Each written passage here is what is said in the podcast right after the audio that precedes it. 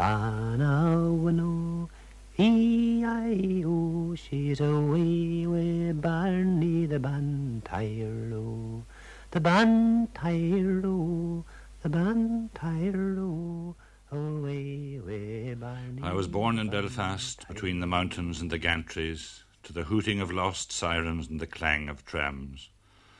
Thence to smoky Carrick in County Antrim, where the bottleneck harbour collects the mud which jams the little boats beneath the Norman castle, the pier shining with lumps of crystal salt. The Scotch quarter was a line of residential houses, but the Irish quarter was a slum for the blind and halt. The brook ran yellow from the factory, stinking of chlorine. The yarn mill called its funeral cry at noon. Our lights looked over the loch to the lights of Bangor under the peacock aura of a drowning moon. Belfast, Melfastshire, the mouth of the sandbank.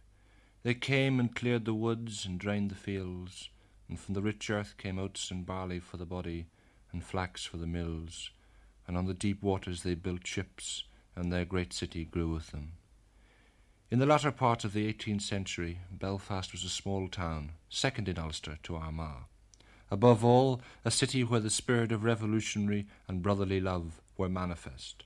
Writing in 1792, Wolfe Tone said, The people of Belfast were not idle on their part. They spared neither pains nor expense to propagate the new doctrine of the Union of Irishmen through the whole north of Ireland and they had the satisfaction to see their proselytes rapidly extending in all directions.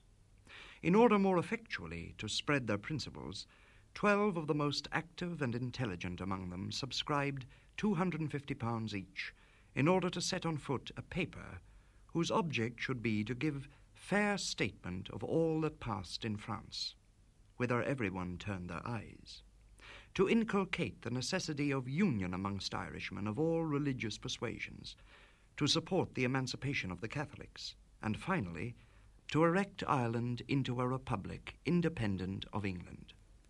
But early in the nineteenth century, the famine came, and thousands of starving labourers flocked to the edges of the city, Protestant and Catholic, to the areas known today as Sandy Row and Falls.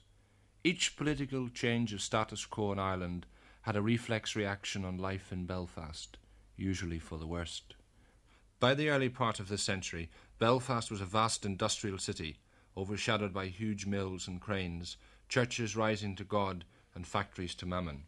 Belfast actor J.G. Devlin recalls how his grandmother and mother worked in the mills through the years of the twenties and thirties, when the chances of starvation or survival were a toss of a coin, a flip of a farthing. Well, for those who worked and they were uh, very much uh, in the minority. For those who worked, the wages were bad, the conditions were atrocious, and one could nearly say that it was the women. My mother was a mill worker, you see. She worked in the in the reeling room, and my sister was a, a mill worker, and they were almost the breadwinners, both Shankill and Falls, Sandy Row, Newtownards Road and around that area. The working class people were, I would say it was mostly the women who worked in the linen mills. There was more, there were more work in the linen mills for women than there would have been for men. And then there was also the warehouse, you know, making hankies and that sort of thing. That was all women's work. So in actual fact, uh, the economy of the normal working class household in those days was placed firmly on the shoulders of the women working conditions which were so deplorable that in 1932 they exploded into the outdoor relief riots. Yes, I remember that this was a period in history where the Catholic and the Protestant had come together. One could almost say, for the first time since this is the, the Catholic and Protestant working class, um, had come together for the first time, I would say, from 1798. And uh, I can recollect distinctly that uh, when the police moved in on the ODR rioters on the Falls Road, the Falls Road uh, rioters were ably assisted by men from the Shankill and even men from Sandy Row who come up to help them because they both had a common cause, and the common cause was this they were paid 12 shillings, which meant they had to work for three days concreting the streets of Belfast. So when you go around um, these concrete streets in your motor car, you'll know that it was the ODR workers, Protestant and Catholic, who built those for a pittance. They were slaves. One had to take this. If you didn't take it, then there was no so you had no source of income at all. And as a matter of fact, during that particular time, the uh, poor ODR workers, their case was always put to, to the Board of Guardians, the Poor Law Guardians. And on one particular occasion, of course, which is, was a historical moment for all in sundry in Belfast, was when Harry Diamond, who was a late MP for Falls, lifted the mat and fired it at the, the chairman of the Board of Guardians because the man was asleep. Now, at that precise moment, outside the poorhouse, uh, that's the union work, now the city hospital, it was called the workhouse in those days. And by a lot of the old residenters, it's still called the poorhouse, even though it's one of the finest hospitals in Europe at the moment. Um, there were people outside the gates of the, of the workhouse trying to get in, appealing for to be let in so that they would get some food. You know, if they put themselves in as vagrants, anything. And these poor people were outside, and during this meeting, which was to debate their case, the chairman of the Board of Guardians was fast asleep.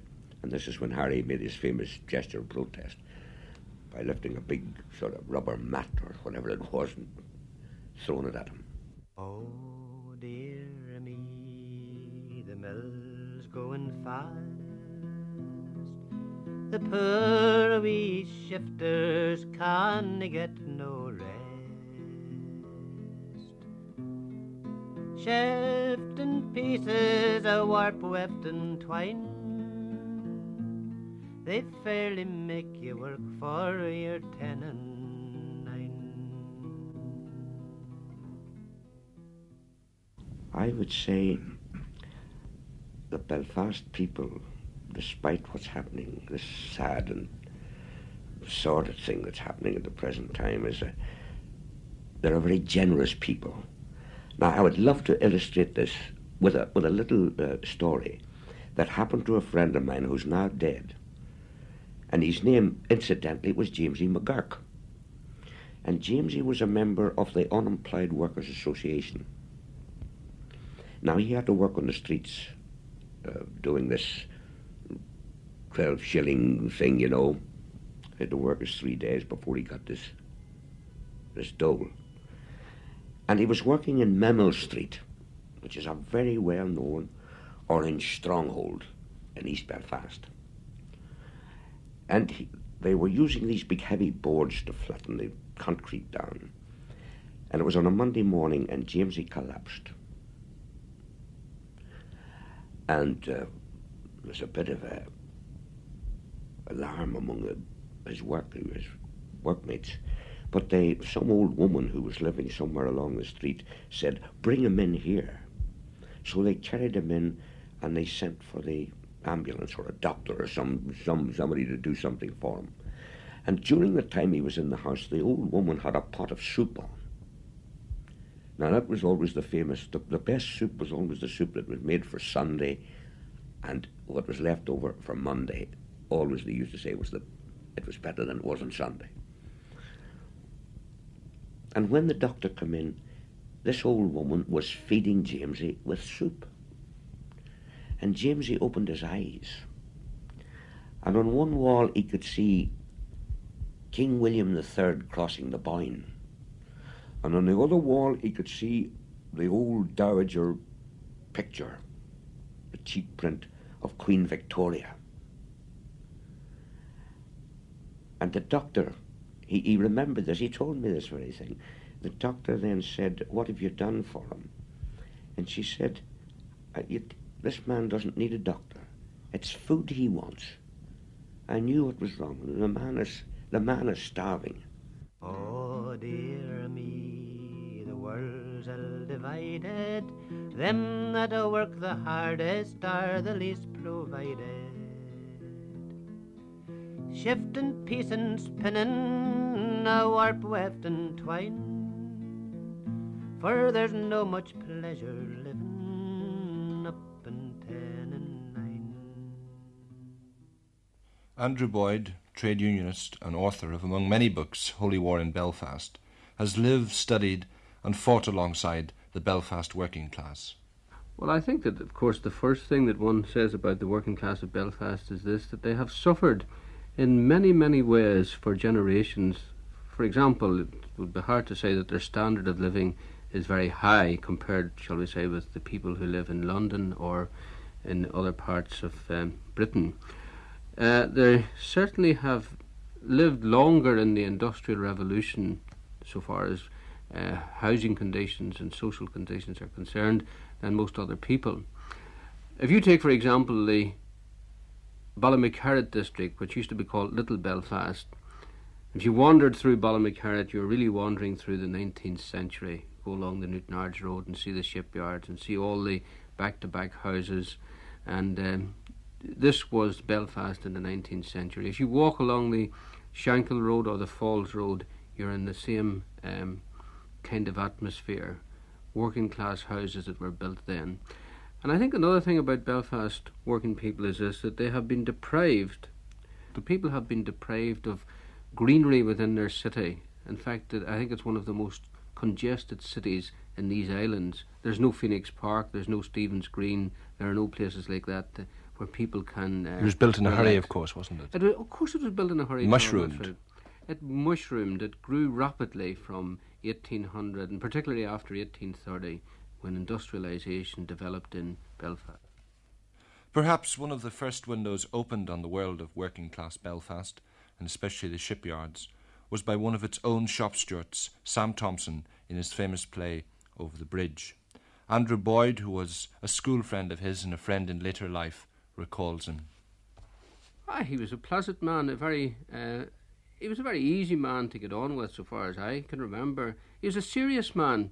Uh, when before he attained prominence as a playwright, he was a very serious kind of chap, serious in his attitude to the working class movement, to socialism, I think he was a very sincere man. I mean, he, he was uh, genuinely concerned about the um, Catholic Protestant conflict in Belfast and particularly about how he saw it in the Belfast shipyards. And you know that Over the Bridge does portray that very, very, very truly.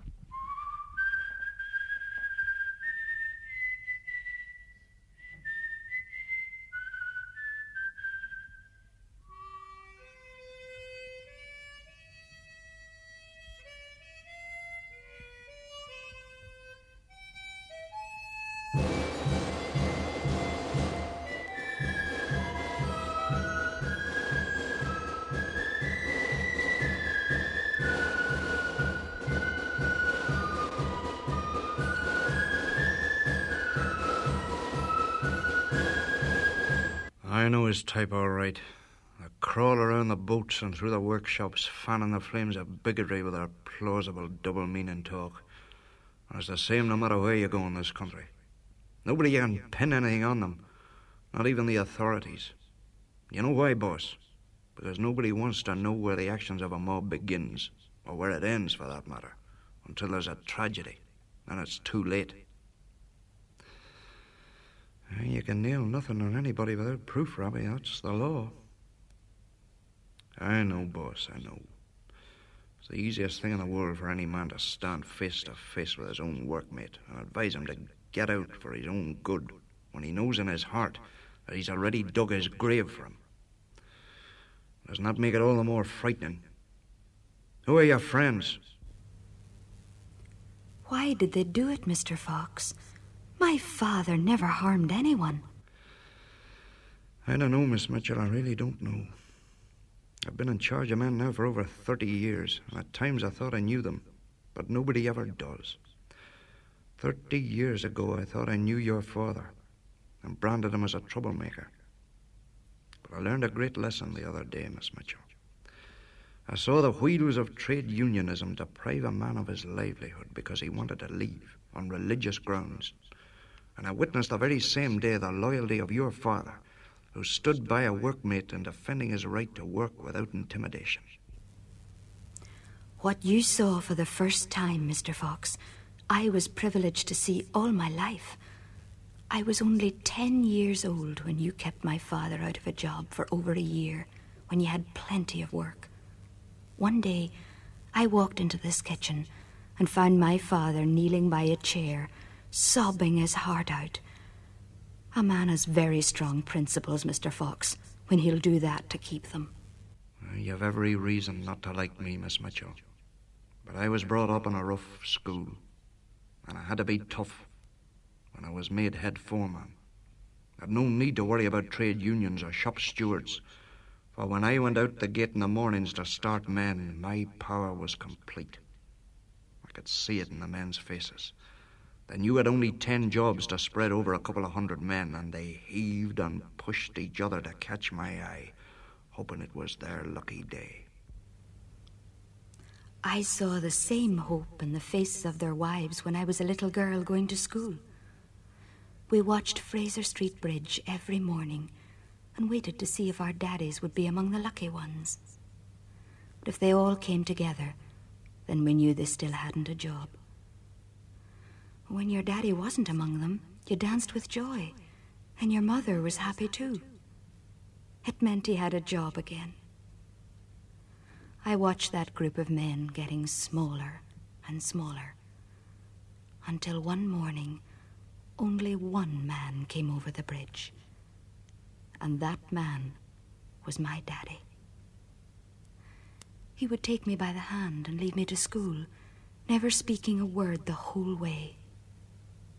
And my schoolmates would taunt me, saying my daddy would never get a job, and that he was a troublemaker and would never work in the shipyard again. Then one day, I would come home from school and see that horrible suitcase all packed. And I knew he was leaving to go to England. I stayed with Martha next door, and every night I cried myself to sleep until one morning I would come downstairs and there he would be standing waiting to surprise me. Your power was complete, Mr. Fox. But so was the sorrow of men like my father.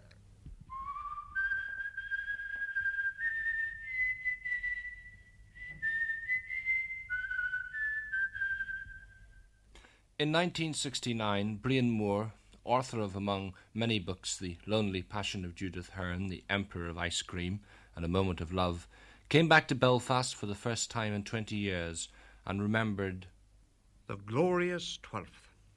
It came during school holidays, but we weren't allowed out.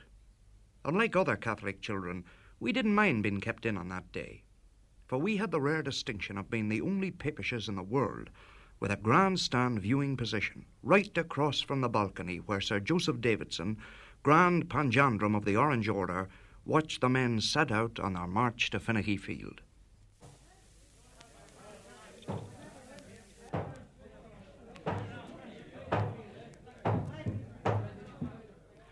The glorious twelfth. There was something heartrending and grand and wild and real about it. They started assembling at seven in the morning, coming in on lorries and bicycles from villages around the city, walking the darkened streets from Ballymacarrett and Queen's Island, from York Street and the Mills, taking the early trams across the city. Quiet now and sober in their dark blue Sunday suits, wearing big grey tweed caps or black Masonic bowler hats, and tied across their chests the broad silk orange sashes their fathers wore before them. Some with silk Masonic ceremonial aprons, with stiff cuffs, white gloves, many uniformed bands, a tiger skin for the drum major, bagpipes and flutes and snare drums and clarinets and cornets and big slide trombones. Massing in the side streets like the mobs of Paris, smoking and spitting, talking in low mourning voices. 10 a.m. By God, it put blood on a person's bones to see them skirl out of their meeting point, playing snatches of bagpipes and brasses. I still weep with impossible emotion when I hear a pipe band. And now they're coming up Clifton Street like good uns. The street wet with rain they ignore.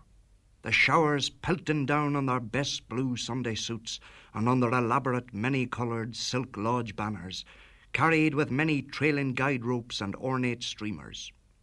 And now, as they assemble at the parade in Carlisle Circus, the rotunda at the top of our street, it is no music at all, just row on row of silent men between these bright silken banners. The band's silent. A few cars growling in among the marchers, stuffed with dignitaries and men too old for the walk.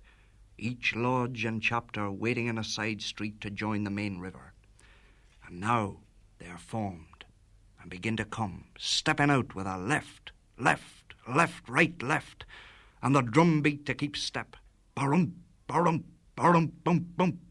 And as they march out of Carlisle Circus and start down Clifton Street, going in the direction of St. Patrick's Catholic Church, its gates locked, doors barred, the only day of the year the church is shut. The marchers raise their eyes up in the drizzling Irish rain, and there he is, statue still on his stone grey charger, standing on that graven date of 1690 with his fagging sword raised above his head to clout the fagging Fenian gits, King Billy begod.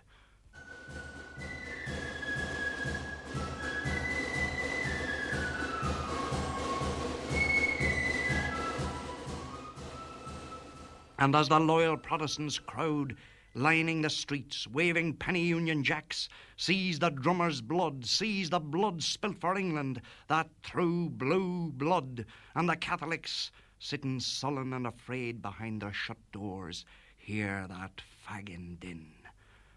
Three drummers abreast in rows of three, nine long beg drums in each thunderous phalanx, and now the drummers, exhausted, let their bleeding arms hang loose and that's the signal to break out the pipe bands. Joyous and triumphant music with a good orange tune. And we moor children watch from our windows, knowing the words of that tune, and the marching men know it too. But it's early morning, and they march silent, not singing. But there's always some poor woman with drink taken, waving a penny union jack from the sidelines and wanting to act up and let a yell out of her and show her knickers to the marching men. And she will sing the words, and the marchers will hear her, and they will wink at each other and smile. Do you think that we will let a dirty Fenian get bespoil the royal orange lily, oh?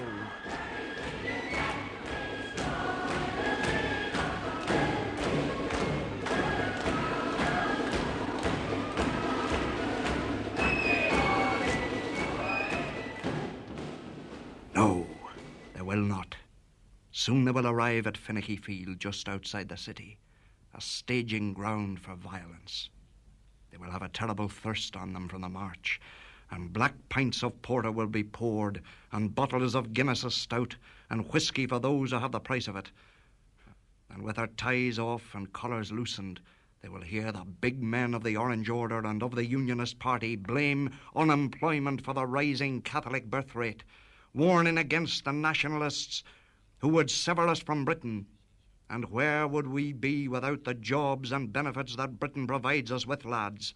And now, three cheers for the royal family, and hip hip for the Orange Order, and hooray for the party in power.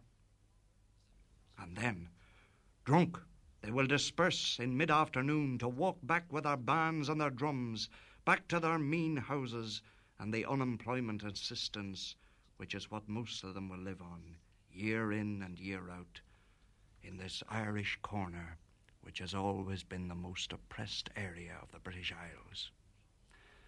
And so, as they start off home, knowing the big day is ending, and it is drab do nothingsville for Gaul the other days of the year, they will up and beat the lights and livers out of any Catholics they can lay their hands on, and they will find them for the Catholics, resentful and bored, have sat all day in sullen hate and now are looking for a fight. And these are riots. The same riots we have now.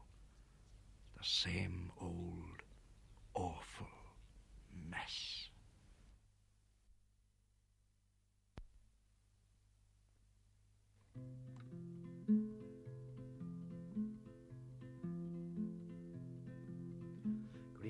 Gravel, green gravel, your grass is so green. You are the fairest young damsel I ever have seen. I washed her, I dressed her, I clothed her in silk, and I wrote down her name with a glass pen and ink. Gravel, green gravel, your true love is dead and I've sent you a letter to turn back your head. The guns and the drums, and always lurking in the background, there is another world, the world of Belfast, the world of a child. Where do they meet? George Campbell, the artist, has recently completed a series of paintings detailing the German Blitz of World War II right through to the more recent Blitz. One of the most poignant of these is called The Burnt Out Sweetie Shop. Well, the Swedish shop was just burned out, of course, but uh, but the Swedish shop is something that must have existed in your mind all those years as well as mine.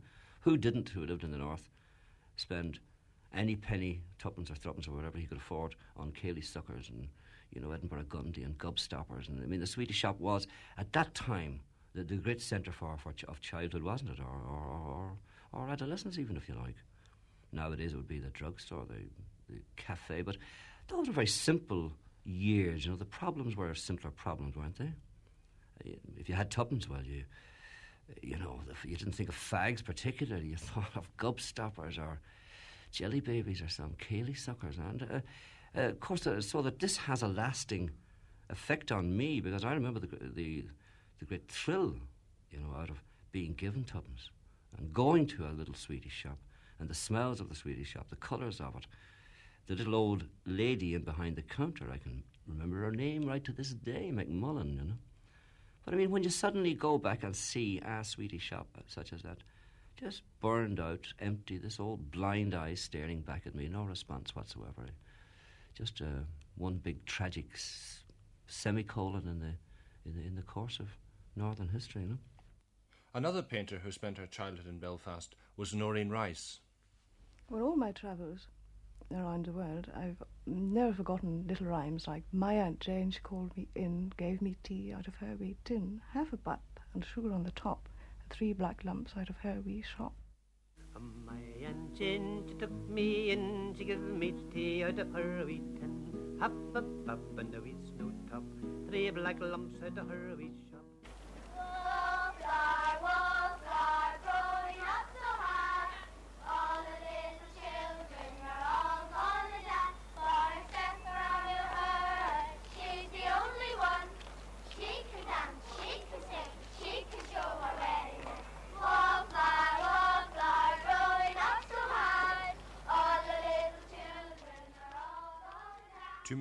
12 died. In the 1848 riots, a four year old girl and an eight year old boy died. In the riots of 1923, a six month old child was drowned. And in the Scarman Report of 1972, it condemned the use of Browning machine guns in Belfast on August 14th and 15th. The weapon was a menace to the innocent as well as the guilty, being heavy and indiscriminate in its fire. On one occasion, the firing into St. Brendan's block of flats where the seven year old Patrick Rooney was sheltering and was killed, was wholly unjustifiable. There were two sisters going to school all round the Lonio. They spied a lady at a pool down by the Greenwood side. Saw a lady sitting there all round the Lonio and at her baby she did stare down by the greenwood side. She had the baby on her knee all and a cruel penknife they could see down by the greenwood side. Oh. She held the baby to her heart all round the lonely.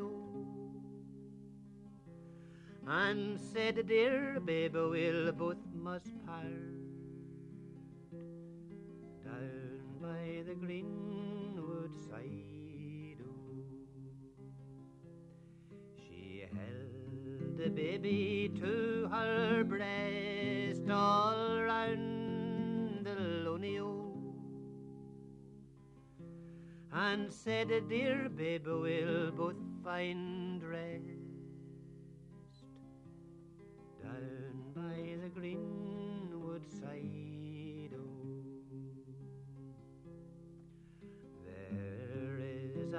river wide and deep, all round the lonely o.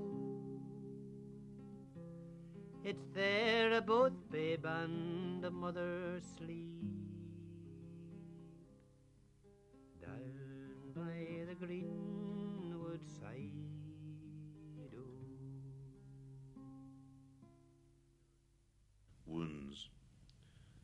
Here are two pictures from my father's head. I have kept them like secrets until now. First, the Ulster Division at the Somme, going over the top with Fuck the Pope, no surrender. A boy about to die, screaming, Give him one for the Shankill. Wilder than Gurkhas were my father's words of admiration and bewilderment. Next comes the London Scottish padre, resettling kilts with his swagger stick, with a stylish backhand and a prayer. Over a landscape of dead buttocks, my father followed him for fifty years. At last, a belated casualty, he said, lead traces flaring till they hurt. I am dying for king and country, slowly. I touched his hand, his thin head I touched. Now, with military honours of a kind, with his badges, his medals like rainbows, his spinning compass, I bury beside him three teenage soldiers, bellies full of bullets and Irish beer, their flies undone. A packet of woodbines I throw in, a lucifer, the sacred heart of Jesus paralyzed as heavy guns put out the nightlight in a nursery forever. Also a bus conductor's uniform. He collapsed beside his carpet slippers without a murmur, shot through the head by a shivering boy who wandered in before they could turn the television down or tidy away the supper dishes. To the children, to a bewildered wife, I think, sorry, missus, was what he said.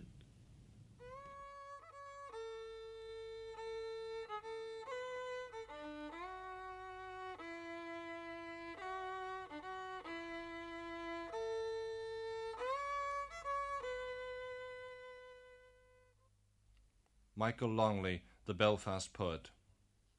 Uh, the North is a, poem um, which compares uh, Ulster culture, if you like, uh, with Eskimo culture. Uh, the North stands for the, the frozen wastes of um, the Arctic and, of course, for the north of Ireland.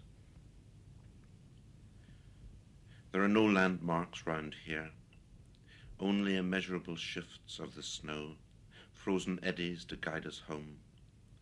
Snow and ice turn us into Eskimos. We die walking in circles. Art is in miniature, carved on what can't be eaten. This island of ours has too long been half free. Six counties are under John Bull's tyranny. So I gave up my boyhood to drill and to train, to play my own part in the Patriot game.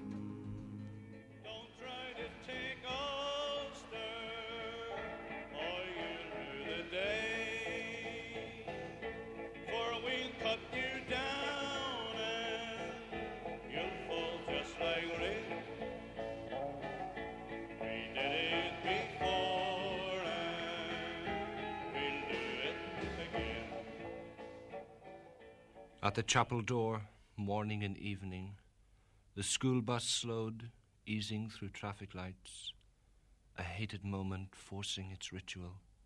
Tense to the possibility of backseat eyes, eye cupped to shoulder, head ducked to the pane, scrawled a tight blessing on my blazer front.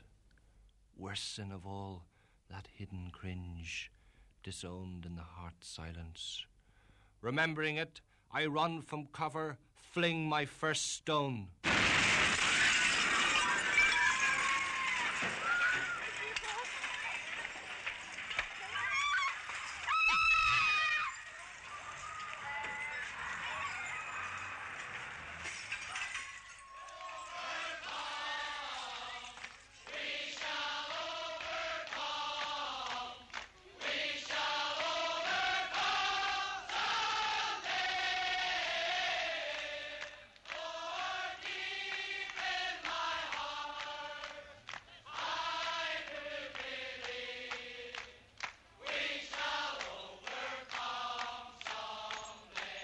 The majority have never had their civil rights.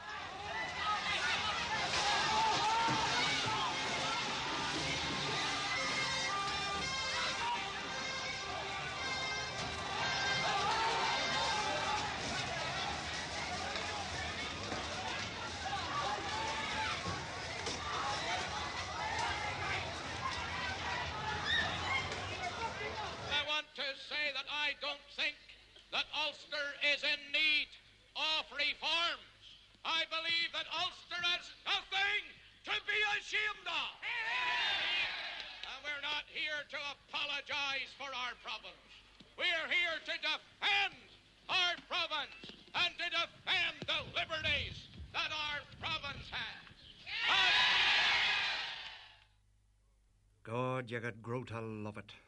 God fearing, God chosen purest little Puritan, that for all your wiles and smiles you are. The dank churches, the empty streets, the shipyard silence, the tide upswings, and shelter your cold heart from the heat of the world, from woman inquisition, from the bright eyes of children.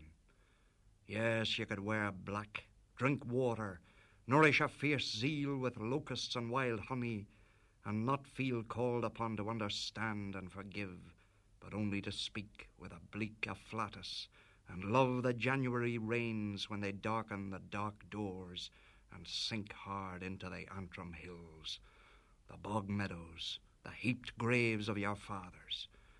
Bury that red bandana and stick, that banjo. This is your country. Close one eye and be king. Your people await you. Their heavy washing flaps for you in the housing estates. Ah, credulous people. God, you could do it. God help you. Stand on a corner stiff with rhetoric, promising nothing under the sun. W. R. Rodgers once wrote of Belfast as where orange and green play hardy knuckles on all the gable walls. A recent painting of George Campbell's is called A Belfast Wall. What is it? It's just like a scorebook, isn't it? I mean, this is the scorebook.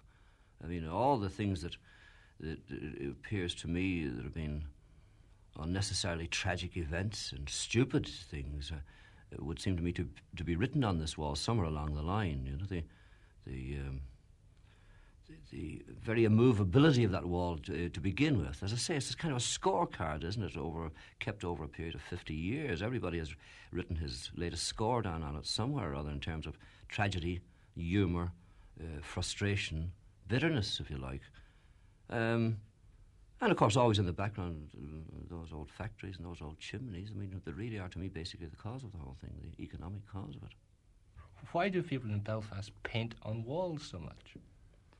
I sometimes think it's because there's so many damn bricks in Belfast. There's so many, so much ugliness in terms of brick that uh, maybe they're trying to obliterate them somewhere along the line, or give them some meaning, or some rhythm, or some colour. But from the painter's point of view, you see, there's always this. Um, uh, searching around, fumbling about for a, a, an image to get for Belfast. Because if you start to paint it uh, from memory or um, from your own temperament point of view, you'll end up with a social comment. Uh, if you paint it just purely visually, try to abstract it in some way or you'll end up with just, a, I think, a, a rather tired piece of cubism, which which doesn't satisfy, satisfy me at all. You know. Red brick in the suburbs, white horse on the wall, Italian marbles in the city hall. O stranger from England, why stand so aghast? May the Lord in his mercy be kind to Belfast. Yes, well, I was uh, playing a part in a film for Walt Disney in Hollywood, and uh, they built this Irish village on the back lot, which is almost, you know, a little part of semi-desert in, in Burbank. And I was um, sort of thinking over my few lines I was going to say, and uh, a voice came from behind me and said to me, How are you, Mr. Devlin? And I looked around and I said to me, You're a Belfast man? He said, I am. And you're a hell of a bloody distance from the Grosvenor Road.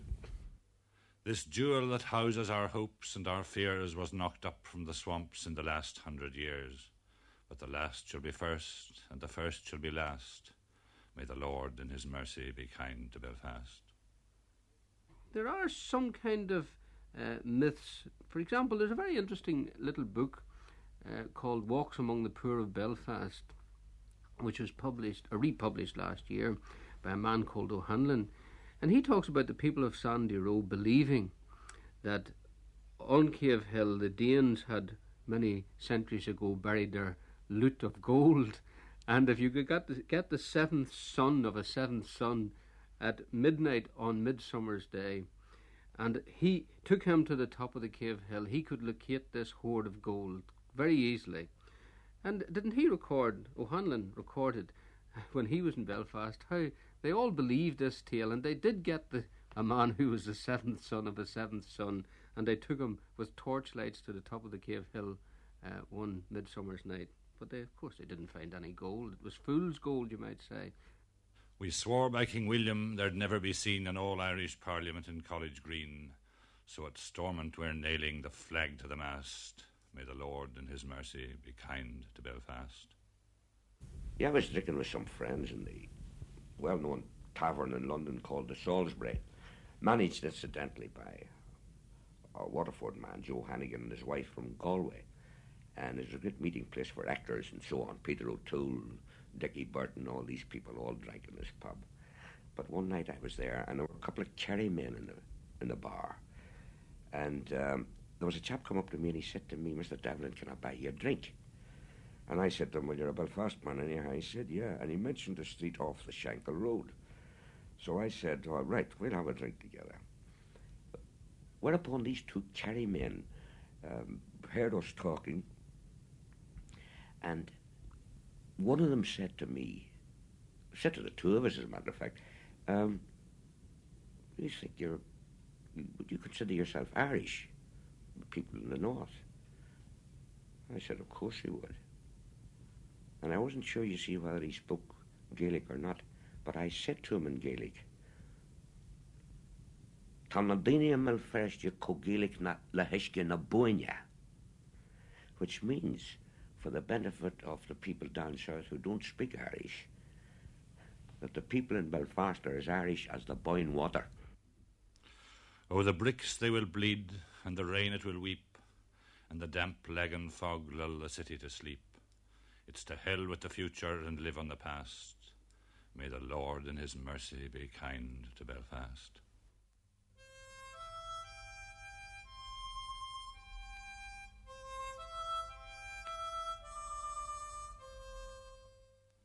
Falls Road and Shankill Road, Benburb Street and Boyne Square, Burn Tollet Way and Crocus Street, Hawthorne Street and Hart Street, William Square and James Street, Union Place and Dublin Road, Adam Street and St. Jude's Crescent.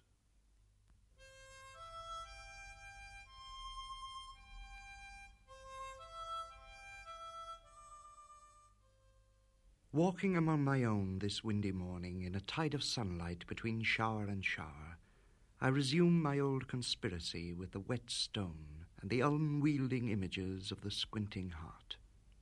once more as before, I remember not to forget. There is a perverse pride in being on the side of the fallen angels and refusing to get up. We could all be saved by keeping an eye on the hill at the top of every street, for there it is, eternally, if irrelevantly, visible. But yield instead to the humorous formulae, the spurious mystery in the knowing nod, or we keep sullen silence in light and shade, rehearsing our astute salvations under the cold gaze of a sanctimonious God.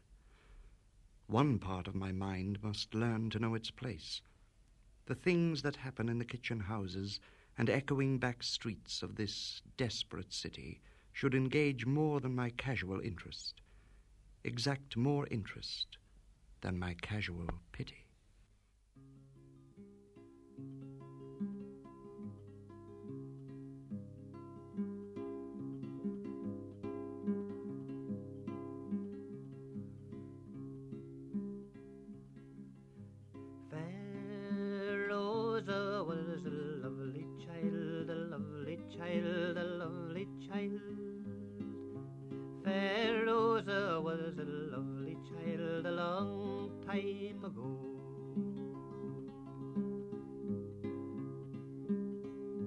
And a wicked fairy cast a spell, cast a spell, cast a spell.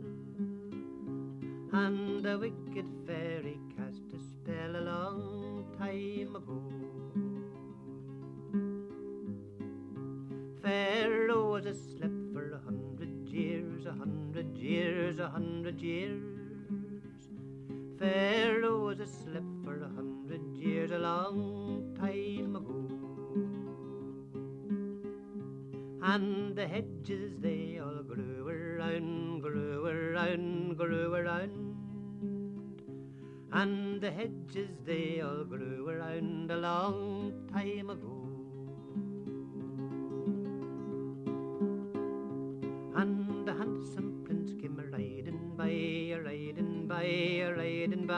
By,